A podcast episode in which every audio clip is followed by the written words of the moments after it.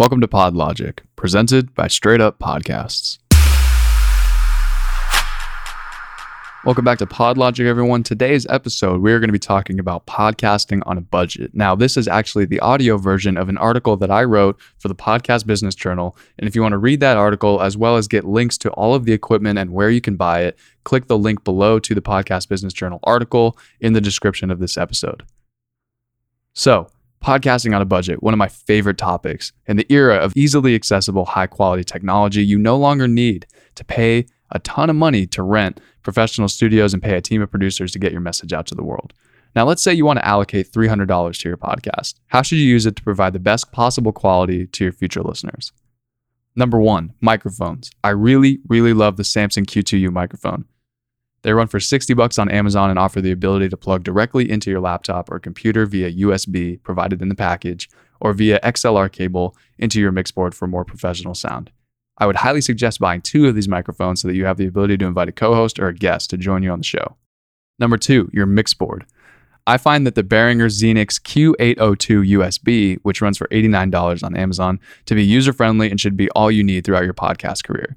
These mix boards offer the ability to plug in two microphones and tweak the sound of your audio before you even start recording. You'll plug this into your laptop or your computer via USB and record into your DAW, which we will cover next. Number three, your DAW or digital audio workspace is where you'll do the actual recording of your podcast. Luckily, there are a lot of free options out there for you. The best being GarageBand for you Mac users or Audacity if you're on PC, but it also works on Mac. There's no need to go buy a digital recorder when these options are free and offer the same services. Number four, your headphone and headphone splitter. A great buy is two pairs of the LyxPro Studio headphones running for $35 each on Amazon, but you'll also need a headphone splitter since there's only one headphone plug-in into your mix board. I found that on Amazon for $10.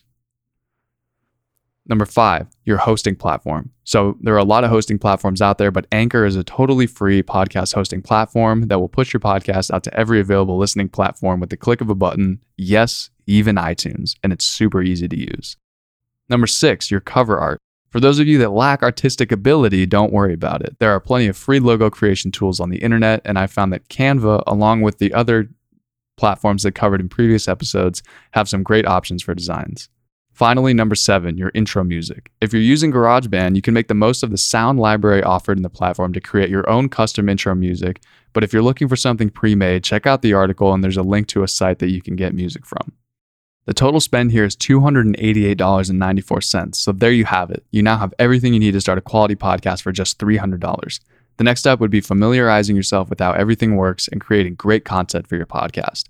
We wish you the best of luck on this journey, and I can't wait to hear what you have in store for your listeners.